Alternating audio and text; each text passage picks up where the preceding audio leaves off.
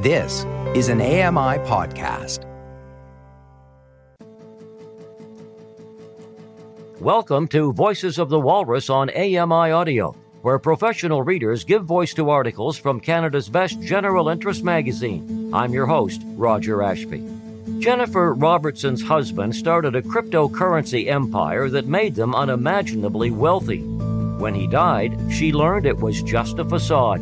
Lori Wilson reads Confessions of a Bitcoin Widow by Jennifer Robertson, as told to Stephen Kimber. Jennifer Robertson is a former HR specialist and property manager. She lives in Nova Scotia.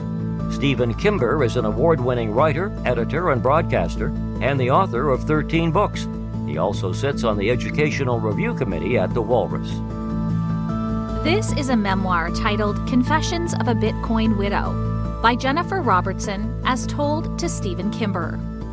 It was the fall of 2014. Jennifer Robertson was struggling with the fallout from a messy divorce and juggling weekend waitressing gigs to make ends meet.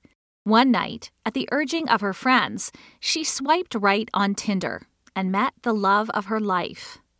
Gerald Cotten was a Bitcoin entrepreneur. Robertson didn't know exactly what that meant, but she didn't think she needed to. Cotten was smart, successful, and kind.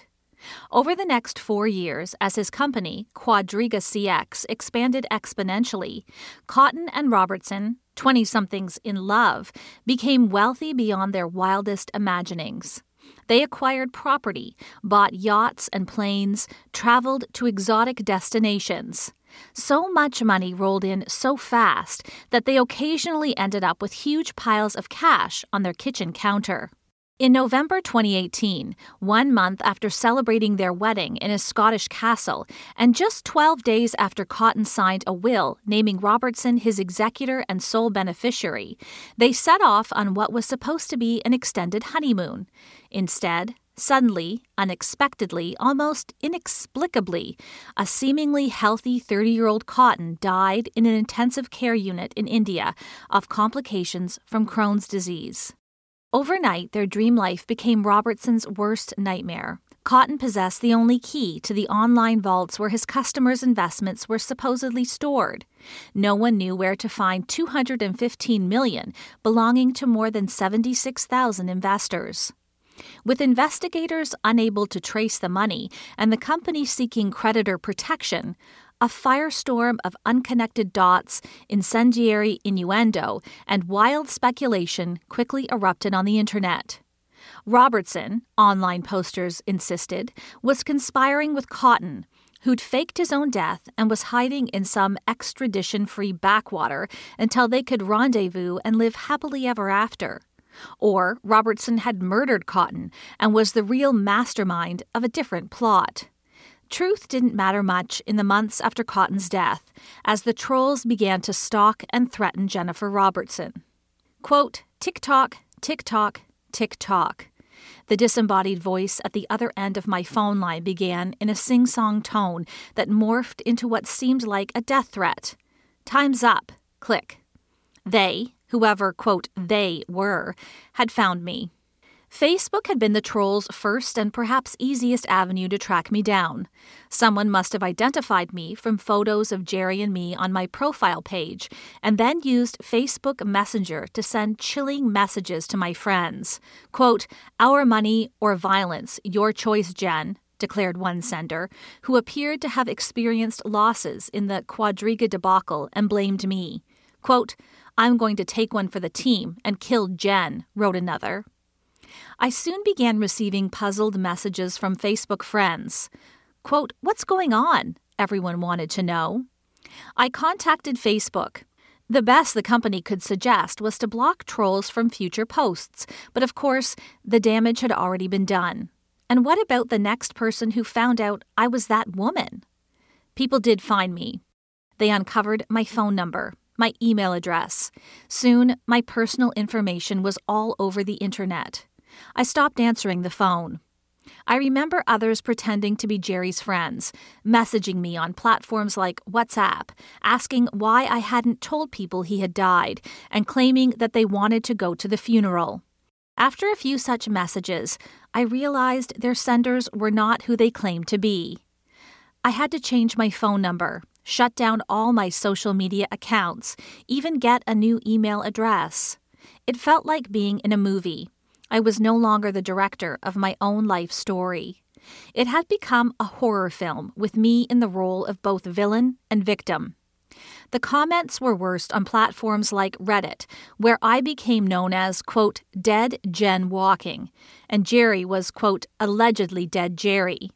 According to someone who called himself Scamdriga, I had, quote, married a scam artist and knowingly spent money on Fendi and Prada. Meanwhile, hardworking Canadians get nothing. My family and friends warned me not to read what people were writing about me, but I couldn't help myself. I was like a moth being drawn to the flame and then consumed by it. It hurt in ways it shouldn't have when strangers not only didn't like me, but appeared to actively hate me. I, quote, deserved to be waterboarded for hours, then crucified. But not just me, my father as well. Quote, hang her dad right in front of Jen. Even my dogs. Quote, how about you give us a location of Jerry's dogs so that we can light them on fire? I should not have been surprised, I suppose, that the story of Quadriga's missing millions would generate a media feeding frenzy. But I was still shocked to be targeted as someone who should be tortured and then murdered in various horrific ways. I know some were just venting, but others seemed deadly serious. I became too frightened to even venture outside. After the pictures of our houses in Fall River, Nova Scotia and Kelowna, BC were posted online, I spent a few sleepless nights at my mother's house in Nova Scotia before renting a furnished apartment on a month to month basis at Bishop's Landing, a condominium project beside Halifax Harbour in the city's south end. The harassment got so bad that I called the Halifax police. After that, the number of overt online death threats decreased, but none of it made me feel safe. I was spending far too much time by myself in the apartment, feeling more alone than I'd ever felt in my life, paying too much attention to my online bullies, and worse, worrying that they might be right. Who was I? Who was Jerry? Was this all my fault? I'd become more scared for my life than ever, and yet in that same contradictory moment, had begun wishing for nothing more than to be dead. I was afraid to die, but I didn't want to live. I refused to speak to journalists, partly because I wasn't emotionally ready, and partly because I still didn't know enough to answer questions on the record. That didn't stop the press from writing stories featuring a version of me I barely recognized. Quote, a widow a laptop, and 190 million. What's going on with Quadriga CX? demanded a headline on a web based publication called Finance Magnates, which cataloged what it suggested was a, quote, flurry of conspiracy theories, including one that, quote, Cotten's death was faked as a way to hide the fact that the exchange is insolvent. Faked by me? By me and Jerry conspiring together? What did they think had happened inside that ICU in India? Did they even care? Breaker Mag, another online publication that reported on the cryptocurrency industry, weighed in with a story headlined, quote, 11 fishy things about the Quadriga CX mystery. The more facts that come to light, the fishier it smells, declared reporter Jessica Klein. Among the facts that smelled to her, our recent marriage. Quote, you read that right, Klein continued. Cotten only got married about a month before his alleged death. Alleged? Of course. The Globe and Mail dispatched a team of journalists across Canada and even to India to ferret out every scrap of information they could. Quote, in a bid to better understand how Jerry died, but also to get a glimpse at how a man who carried the keys to vast sums of other people's money lived. Thanks to the posse of reporters, Quadriga creditors, and conspiracy theorists rummaging through the closets of Jerry's past, I soon began to learn all sorts of things I hadn't known, and some I hadn't wanted to know, about Gerald Cotten. Even before I met him, Jerry was a well known and sought after cryptocurrency advocate. He often spoke at financial technology conferences, was a member of the Bitcoin Foundation, and served as an advisor for a nonprofit called the Cryptocurrency Certification Consortium. He was frequently interviewed about the business of Bitcoin and was shown in a 2014 online video in which he helped two preschool kids insert a $100 bill into an early Bitcoin ATM in Vancouver to demonstrate just how easy it was to convert ordinary cash into cryptocurrency. Bitcoin, I learned, is a form of cryptocurrency, which exists only in digital form and can be bought and sold and valued in transactions that are beyond the control of banks or governments. It was launched in 2009 by a mysterious and perhaps fictional person or people operating under the name Satoshi Nakamoto. The first commercial Bitcoin transaction took place in 2010 when a computer programmer in Florida bought two Papa John's pizzas for 10,000 Bitcoins. A few months later, in July 2010, the real world value of a single Bitcoin had rocketed from eight ten thousandths of a dollar to all of eight cents but its value continued to increase exponentially, if erratically, as Bitcoin was discovered by all manner of investors, from curious financial dabblers to anti establishment activists and even criminals who found the Byzantine world of cryptocurrency an irresistible and convenient means to mask their black market transactions. The value of a Bitcoin fluctuated wildly. Consider 2013, for example, the year Jerry began Quadriga. At the beginning of that year, you could buy a single Bitcoin for $13.28, all figures in this paragraph US. In early April, the same Bitcoin was worth $230. A week later, it had tumbled back to $68.36.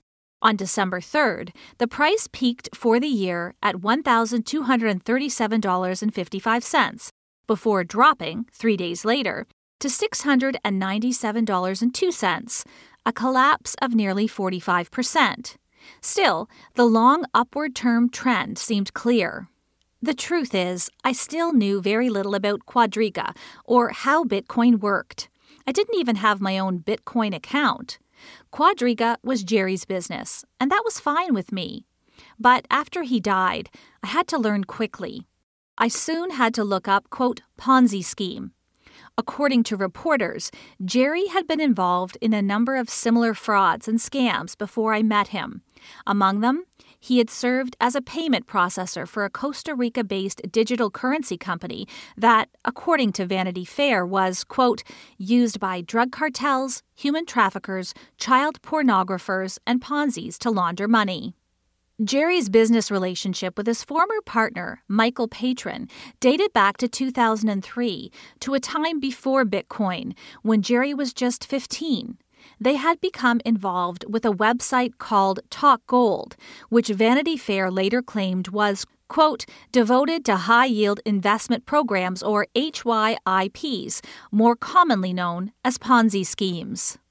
I tried to square the benign man I had known and loved, the smartest, funniest, kindest person I'd ever met, a man who had taught me so much, the only man I'd ever known who offered me unconditional love, who made me feel like his number one person, always, with the shady scam artist described in the media reports. I couldn't. Everything kept getting worse. The Globe and Mail tracked down one of Jerry's subcontractors, quote, part of a network of entities that helped move millions of dollars around so Quadriga could take deposits and facilitate withdrawals, sometimes in the form of physical bank drafts for its clients, to, quote, a rundown vinyl sided trailer in rural New Brunswick rented to Aaron Matthews, one of Jerry's payment processors, and his wife. The reporter encountered a man on the trailer's porch who insisted no one by that name lived there. Quote, he begrudgingly says his name is Jim. A short time later, he declines to answer any other questions. Visibly shaking, he demands a reporter and a photographer leave the property. There were, to be fair, larger issues at play in all these stories.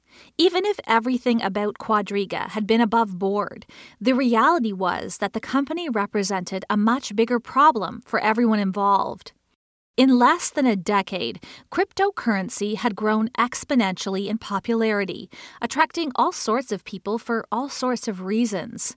If no one in authority, no government, no oversight body, no financial institution seemed able to regulate the industry or protect consumers, that's because they couldn't. Cryptocurrencies were devised for the explicit purpose of circumventing the traditional financial world. But, of course, the more disorderly the industry became, the more susceptible it was to manipulation. According to a financial prospectus I read about later, Quadriga claimed to be processing, quote, between 60 and 90 percent of the volume of digital currency exchange transactions in Canada by November 2015. In 2017, Quadriga processed more than 1 billion US dollars in trades from 363,000 individual accounts. Each side of each transaction earned revenue for Jerry. Meanwhile, bitcoins themselves kept increasing in value from about $400 US at the beginning of 2016 to more than $900 US by the end of the year, and then to an unbelievable $13,000 US less than a year later. At one point in 2017, Jerry told me that the price of a single Bitcoin had risen to $25,000 and he was earning 10 million a month. Although the Quadriga website assured clients that, quote, all funds in the Quadriga system are highly liquid and can be withdrawn at any time, the reality was that clients had no way of verifying these claims beyond taking Jerry at his word. They did, and so did I. The simple fact is that Jerry should never have been in a position to hold all the levers of a billion dollar company with no internal or external oversight. I know that now. I didn't know it then. I didn't believe I needed to. When Jerry did mention business problems to me, he was always vague. I knew he was frustrated with conventional banks, which he considered, quote, anti Bitcoin. He vented occasionally about finding some way to take Quadriga out of the banking system entirely, but my understanding was that Jerry spoke as a legitimately aggrieved party, an ahead of his time cryptocurrency entrepreneur whose business was being unfairly hamstrung by risk averse bankers who wanted to control the Bitcoin industry. I do remember Jerry telling me how careful he was to make sure his business was above reproach. He boasted that Quadriga had been the first cryptocurrency exchange in Canada to hold a money services business license from the Financial Transactions and Reports Analysis Centre of Canada, the country's anti money laundering authority. So I didn't worry. In February 2019, soon after Quadriga sought creditor protection, I met with the court appointed monitor, a serious middle aged man named George Kinsman. The meeting was suggested by Richard Niedermayer, a lawyer I had hired to help me through the complicated issues involving Jerry's estate. Kinsman was a Halifax-based partner at Ernst & Young who ran an Atlantic restructuring practice and, according to his LinkedIn profile, had spent, quote, over 20 years providing solutions to corporate entities facing financing challenges. Quote, you really should meet him. I remember Niedermayer suggesting, You're someone who wears your heart on your sleeve. Once he meets you, he'll realize that you're not capable of anything criminal. Perhaps, if he can put a face to the name, you can build a relationship with him. It didn't work out that way. Niedermayer and I met Kinsman in a large boardroom at the downtown Halifax law office of Stewart McKelvey. He had a job to do find out what had happened to the money, and then recover as much of it as possible for Quadriga's customers. In the weeks and months that followed, I turned over every email, every text message, every electronic device, every scrap of information requested. Even after I'd answered every question about every personal expense for the previous year, for example, the emails kept pushing. Why did you do that? I wanted to tell him the truth. Quote, because we had lots of money, because we could. Sometimes, in his zeal, he overreached. At one point, he emailed Niedermayer to complain about a $90,000 payment to what he called a high end travel company in Kelowna. I had no idea what he was talking about. When I checked, the high end travel company was a La-Z-Boy store that had supplied all the furniture we bought for our Kelowna home. On March 5, 2019, the lawyers all trooped back into court in Halifax for a hearing on Quadriga's request for a 45 day extension of its creditor protection, while the monitor continued to try to sort out where the money had gone. A few days beforehand, Ernst & Young had released its latest report, documenting its very limited success to date in recovering what it now estimated was 215 million in cash and cryptocurrency that Quadriga supposedly held at the time it stopped operating. The report did not shine a favorable light on Quadriga or Jerry. The monitor said it had found one Quadriga account in a Canadian credit union containing $245,000. The account had been frozen since 2017. Ernst & Young also noted that the company had been, quote, unable to locate or provide formal accounting books or financial records, and the law firm was now trying to determine whether Quadriga had ever even filed any Canadian tax returns. Never filed taxes? I couldn't believe that. How many times had Jerry railed to me about, quote, Trudeau's greedy government, or complained about the, quote, millions of dollars he'd had to pay in taxes? Another issue involved something called, quote, wallets. Since you can't keep cryptocurrency in conventional bank accounts, people use virtual wallets to store and protect their holdings. The wallets don't contain actual cryptocurrency, but are just tools for managing the blockchain, the official record of what's being bought and sold. Quote, Hot wallets are connected to the internet and can be used by investors to buy, sell, and trade cryptocurrency with other users in real time.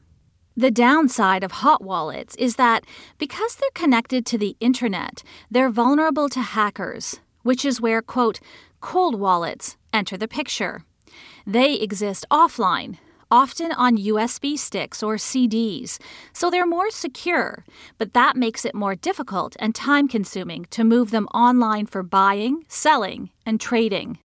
Ernst & Young had managed to identify six Quadriga cold wallets so far, but had found almost nothing inside any of them. In fact, it appeared as though the bitcoins the wallets tracked had been transferred out in the months before Jerry died. Transferred by whom? To where? Why? Quote, to date, the report noted, the applicants have been unable to identify a reason why Quadriga may have stopped using the identified Bitcoin cold wallets for deposits in April 2018. However, the monitor and management will continue to review the Quadriga database to obtain further information. The monitor had written to 10 of Quadriga's third party payment processors asking for any funds they were holding on the company's behalf. So far, that effort had generated a paltry $5,000. Quote, further relief from the court, Ernst & Young suggested in legalese, may be necessary to secure funds and records from certain of the third-party processors. Ernst & Young had also contacted 14 cryptocurrency exchanges where it believed the company, or Jerry, had opened trading accounts. The report noted that those accounts appear to have been, quote, artificially created outside Quadriga's own normal process, using aliases no one could connect to an actual customer, and that these accounts had been, quote, subsequently used for trading. By Jerry? So far, only four of the exchanges had responded, and only one of those had confirmed that it held even, quote, minimal cryptocurrency on behalf of Quadriga. The only bright spot in all of this was that RBC had finally agreed to deposit 25.3 million in court-held CIBC bank drafts into an account for disbursements.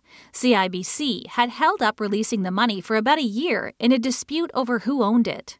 The problem, as far as Quadriga's customers were concerned, was how the monitor planned to disperse the initial trache of money.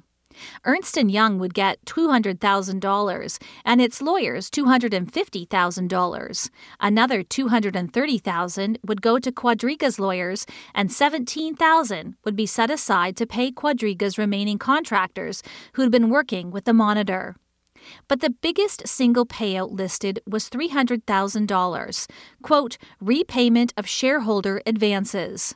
That was to repay me for the amount I'd agreed to put up from my personal accounts to cover costs associated with the company's initial creditor protection. The lawyers representing Quadriga's creditors weren't happy with any of it, least of all the idea that I was entitled to the largest portion, even though I'd lent the money to the company in the first place. They noted that Ernst & Young had asked for more information from my lawyers, as well as an agreement to freeze my assets while it reviewed any information we provided. Quote, the repayment contemplated, explained the creditor's lawyers in a letter to the court, is inappropriate until such time as the monitor has reviewed the requested information and satisfied itself as to the source of funds used to fund the CCA, Companies Creditors Arrangement Act, proceeding. In the end, none of the money I lent the company, which totaled $490,000, was ever reimbursed. I'd voluntarily provided the amount from what I thought of at the time as my personal bank account, though my finances had by then become entangled with Jerry's and Quadriga's. By this point, all I wanted to do was wash my hands of the whole thing. In preparation for the hearing, I'd had to prepare yet another affidavit on behalf of the company, recommending the appointment of a new director who could straighten out Quadriga's tangled affairs and then sell the platform to someone else, anyone else, so I could finally grieve for the man I'd loved. I continued to find it difficult, though no longer impossible, to believe Jerry might have intentionally done something wrong. I resisted allowing myself to go there. The truth was that I still loved Jerry. Part of me felt as though our life together had been a dream, the best dream you could ever imagine, and now it was time to wake up. But to what? I spent a lot of time thinking, sifting, shuffling, trying to work things out in my head that never worked out. Richard Niedermayer understood that my mental health depended on putting Quadriga in my rearview mirror. He suggested approaching Kinsman with a settlement proposal that would allow me to extricate myself from the mire that Quadriga had become, keep what was mine, and get on with making a new life for myself. At the time, I was holding close to 12 million in properties, cash and other assets on my own behalf and as Jerry's executor. We already knew that the monitor believed some of those assets might rightly belong to Quadriga, so we proposed that I would keep 5 million, mostly in rental properties from Robertson Nova, the residential property management company I built using Jerry's capital, while turning over everything else to the monitor and giving up any future interest in Quadriga, including whatever the platform might ultimately sell for. We thought it was a generous offer. Niedermayer had agreed to work out the details. Now he was on the phone again with what I assumed was an update on the negotiations. That settlement, he told me simply, isn't going to happen. Ernst and Young's investigation, Niedermayer explained, had now concluded that Quadriga's investors' money wasn't just missing. Jerry had stolen it. He'd set up fake accounts using fake names like, quote, Aritu D2 and, quote, C3PO, filled the accounts with fake cryptocurrency, and then used that to make real trades, gambling that the value of crypto would increase and he would make money. It didn't. Instead, the value fell and kept falling. Jerry had lost at least 100 million that Ernst & Young had been able to trace so far. Another 80 million remained unaccounted for. Worse, Jerry had mixed Quadriga's income with his own, using funds that belonged to Quadriga investors to finance his lifestyle. Our lifestyle, our lives. Quote, There has to be something they don't understand, I remember insisting to Niedermayer. I mean, this is Bitcoin. They just don't understand Bitcoin. I don't understand Bitcoin. And Jerry was great at making trades. He did day trades, Questrade. He made money all the time. I was babbling. C3PO?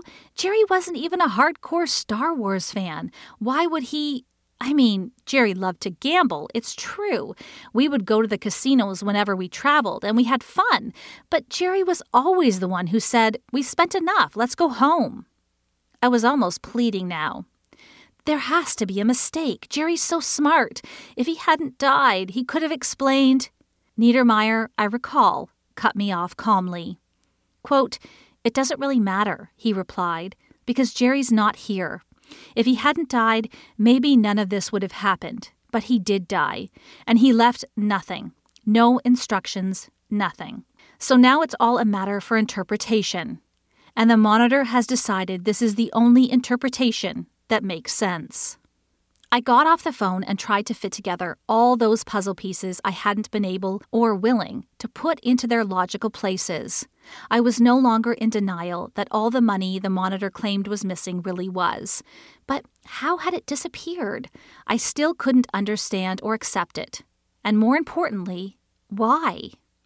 All I knew was that I felt empty, drained. How much worse could it get?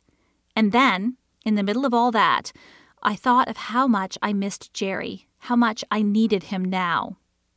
Ernst & Young, appointed by the court to sort out Quadriga's financial situation, had decided it was time to shift Quadriga from creditor protection to bankruptcy proceedings. Bankruptcy would reduce costs for the company, so there would be more to distribute among Quadriga's thousands of creditors. Ernst & Young could now move on from its monitoring role to become Quadriga's trustee in bankruptcy. The remaining question was how much of Quadriga's missing funds Ernst & Young could recover. Quadriga had 76,319 registered creditors, virtually all of them clients, who collectively claimed they were owed $214.6 million. So far, Ernst & Young had recovered only 32 million in cash, much of it the formerly frozen CIBC funds. It was tracking another million or so in the hands of uncooperative third party payment processors, and the move to bankruptcy would give the trustee the quote, right to compel production of documents and seek examination of relevant parties under oath. The only other source of Quadriga funds ripe for recovery, the monitor suggested, was those assets I had believed were legitimately mine. Quote, during the course of the Monitor's investigation into Quadriga's business and affairs, the Monitor became aware of occurrences where the corporate and personal boundaries between Quadriga and its founder, Gerald Cotten, were not formally maintained, and it appeared to the Monitor that Quadriga funds may have been used to acquire assets held outside the corporate entity. Ernst & Young wanted me to agree, voluntarily, to what is known as an asset preservation order, so that it could do its work, quote, without concern that assets possibly recoverable for the applicant stakeholders may be dissipated. I had no intention of parting with any of those assets. When I initially tried to sell the plane and the boat after Jerry died, my only purpose was to provide emergency funds to keep Quadriga operating. When I transferred my real estate into a trust, it was at my lawyer's urging in order to protect what we then genuinely believed were my assets from getting tangled up in Quadriga's messy business affairs. But if I didn't immediately agree to the asset preservation proposal, under which Ernst & Young would allow me to continue to operate Robertson Nova under its supervision and earn a living, so long as I didn't try to sell any properties or move their ownership beyond the court's jurisdiction, Ernst & Young would escalate matters and ask the court for something called a Mareva injunction, a remedy that, as I understood it, would assume I was involved in fraud, freeze all my assets, and put my life under Ernst & Young's complete control. I agreed that asset preservation was my best option. Under the terms of the order, I would receive $10,000 a month. That may seem reasonable, and it might have been, Except I had to use that money not only to cover my current living expenses, but also to maintain aspects of a lifestyle Jerry and I had lived, but that I could no longer afford, and yet, due to the court order, couldn't easily dispose of. I was still responsible for the upkeep, insurance, taxes, etc. on our house in Kelowna, for example, but I wasn't permitted to sell it without the trustee's permission. It was another asset I was required to preserve and pay for until someone other than me decided what to do with it. I was still also being pilloried regularly in the press and online. Along with Jerry, I remained the villain of this story.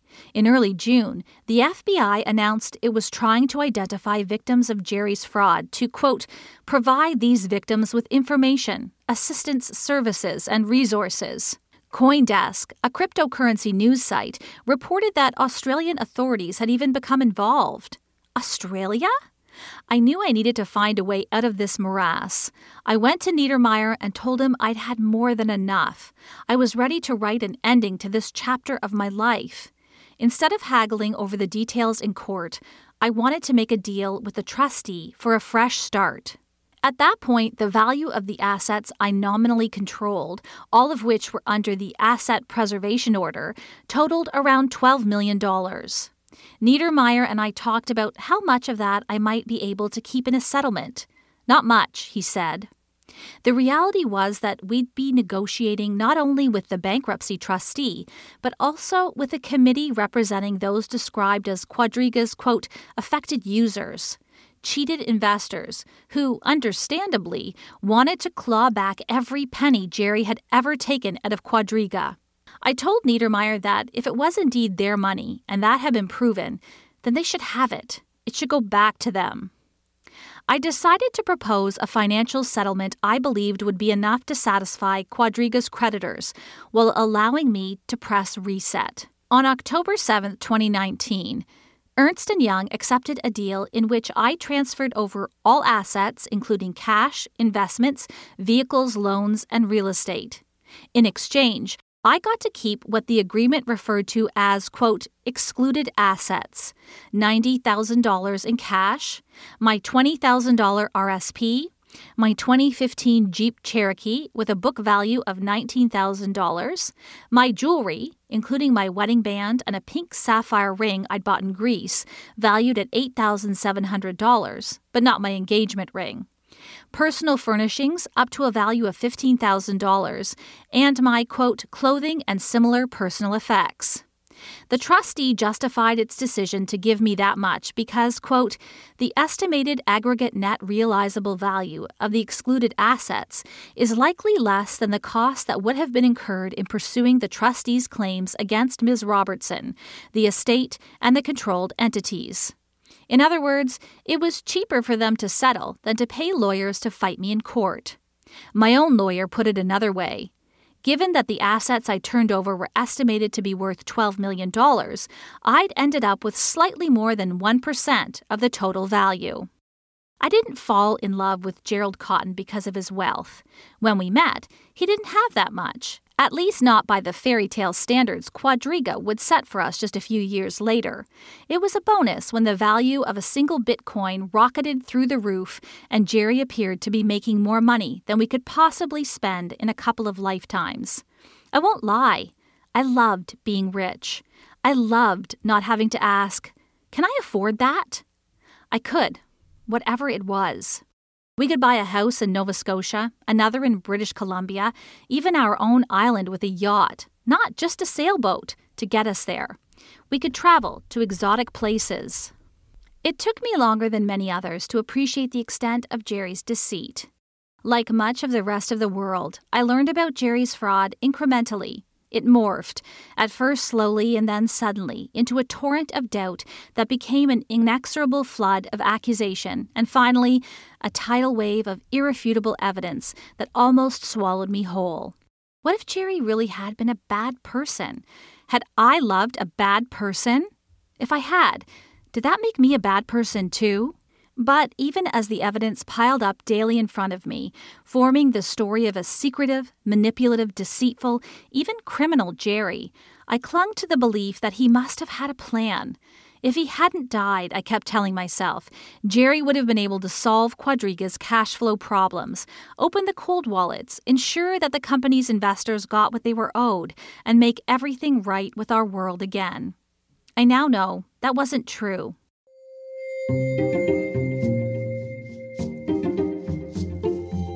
That was a memoir titled Confessions of a Bitcoin Widow by Jennifer Robertson as told to Stephen Kimber. I'm Lori Wilson.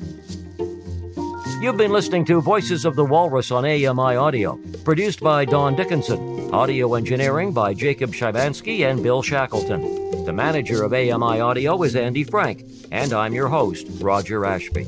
If you enjoyed this podcast, please consider giving us a rating and review and subscribe for more.